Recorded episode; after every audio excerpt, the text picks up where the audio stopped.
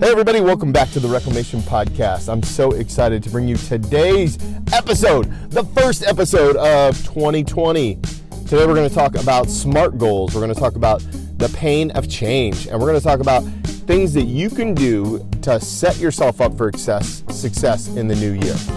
And uh, on while we're on the topic of success, I just want to say thank you. Thank you so much for the opportunity to share this podcast with you this platform has grown so much in 2019, and being able to share this content with you has meant the world to me. Uh, I know that there are so many things that can can take up your time and your energy. So the fact that you give us some of this is incredible. As a matter of fact, I know that a lot of you have shared and reviewed the podcast, and I, I want to say thank you. So we're going to do a little contest. I've never done one before. It's my first time a contest to celebrate anyone who has signed up or will sign up by the end of January um, on twmilt.com on my email list. Right, so anybody who signs up now and and by the end of January, you'll get your choice of a book from some of the authors who are coming up on the podcast.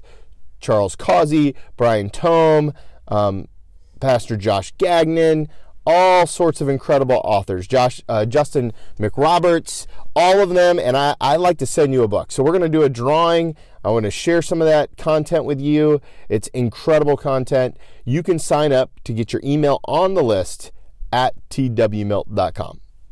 Now let's talk a little bit about 2020. I know so many of us start off the year with these incredible goals, right? And I want to do X, Y, and Z, and I want to do it by then. I want to do it here, and I want to do it like this, and you know, six pack abs and all the other stuff. But uh, oftentimes those don't stick. And I think that the reason they don't stick is there's not enough pain involved. Let me explain. Uh, Tony Robbins has a quote Change happens when the pain of staying the same is greater than the pain of change. Change happens when the pain of staying the same is greater than the pain of change. Now, what does that mean? Well, I think for most of us, we're pretty comfortable. All right, we get to do what we want, eat what we want, live how we want, and that kind of comfort is hard to break out of. As a matter of fact, I would say that if, if we're going to lean into the pain of change, um, we have to make where we are incredibly uncomfortable. So, how do we do that? How do we create more pain in our lives? Well, there are lots of ways. First one is is deprivation, right? And that's the one we all try deprivation. I'm not going to do this. I'm not going to do that, etc., etc. But there's another type of pain, and that's the pain that comes with relationship pain. And what I'd like to suggest to you is that the best way to cause pain in your life is realize who you're doing it for. I like to say it like this the what you do won't matter nearly as much as who you are doing it for right? The what you do won't matter nearly as much as who you're doing it for. So if you can figure out a way to create pain in the relationship that you are motivated to do it for, I believe that your goal for 2020 is more likely to stick. For example, you could say, I want to lose weight, but that by itself isn't enough.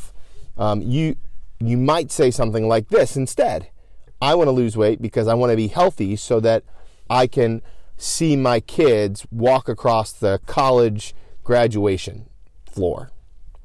Another thing you might say is uh, I want to grow closer to God in 2020.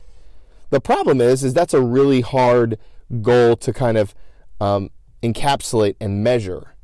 So instead, what you could say is, I know that if I pray every day, I'm a better person for my wife and kids. So why are you praying? So you can connect to God so that you can be a better person for who who would be the wife and kids. And so what I want to suggest to you is that as you begin to think about the pain of change or the pain of staying the same, break out of your comfort zone and ask some of those people who you're doing it for to hold you accountable.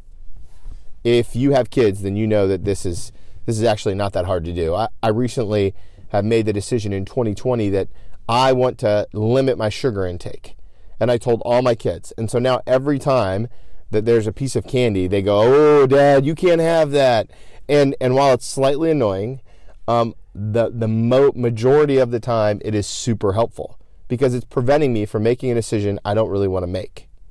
So, who in your life are you doing it for, and how can they help hold you accountable? Now, in some cases, they may not be around, uh, they may be in a different state, or they may not be audible, like if you're doing it for a newborn. In that case, finding an accountability partner is key. And, and actually, you know, we think about this a lot in our physical life, but this is also super true in our spiritual life. If you have a spiritual goal for 2020, I want to encourage you to find somebody who you can be in a one on one or even a one on two relationship with. Maybe there's three of you that have the same goal. At Restoration, we call this intentional disciple making. And in intentional disciple making, what happens is we push each other to, to new places in our relationship with Christ and our faith. How do we do it? Well, at the end of almost every disciple making session that I lead and that I encourage my leaders to lead, we do something called SMART goals, right? And you've probably heard of this before specific, measurable, attitude challenging, realistic, and time sensitive. I'll say it again specific, measurable, attitude challenging, realistic, and time sensitive.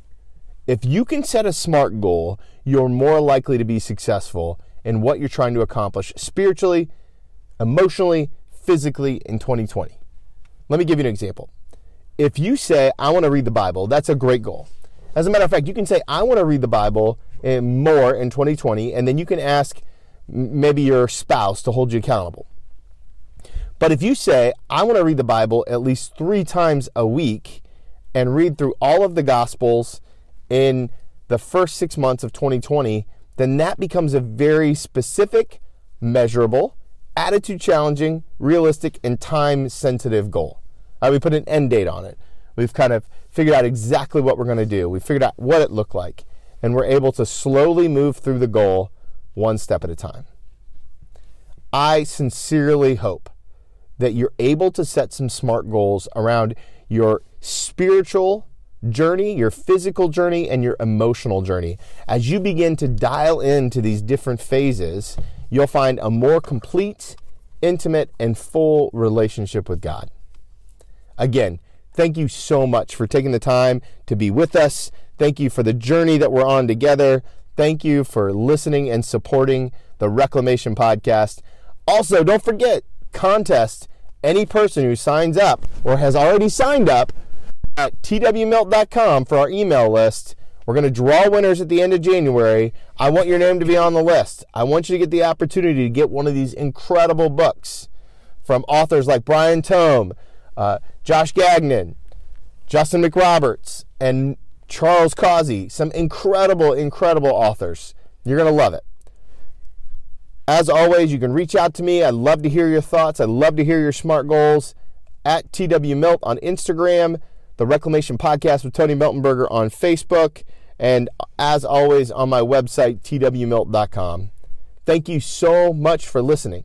Please share the podcast, tell a friend. Next week, brand new episode, Justin McRoberts talks about his devotional that he wrote, 40 Days with the Lord's Prayer. Fascinating thinker. I know you're going to love him. He's got so much to offer us. So until then, I'll see you guys real soon.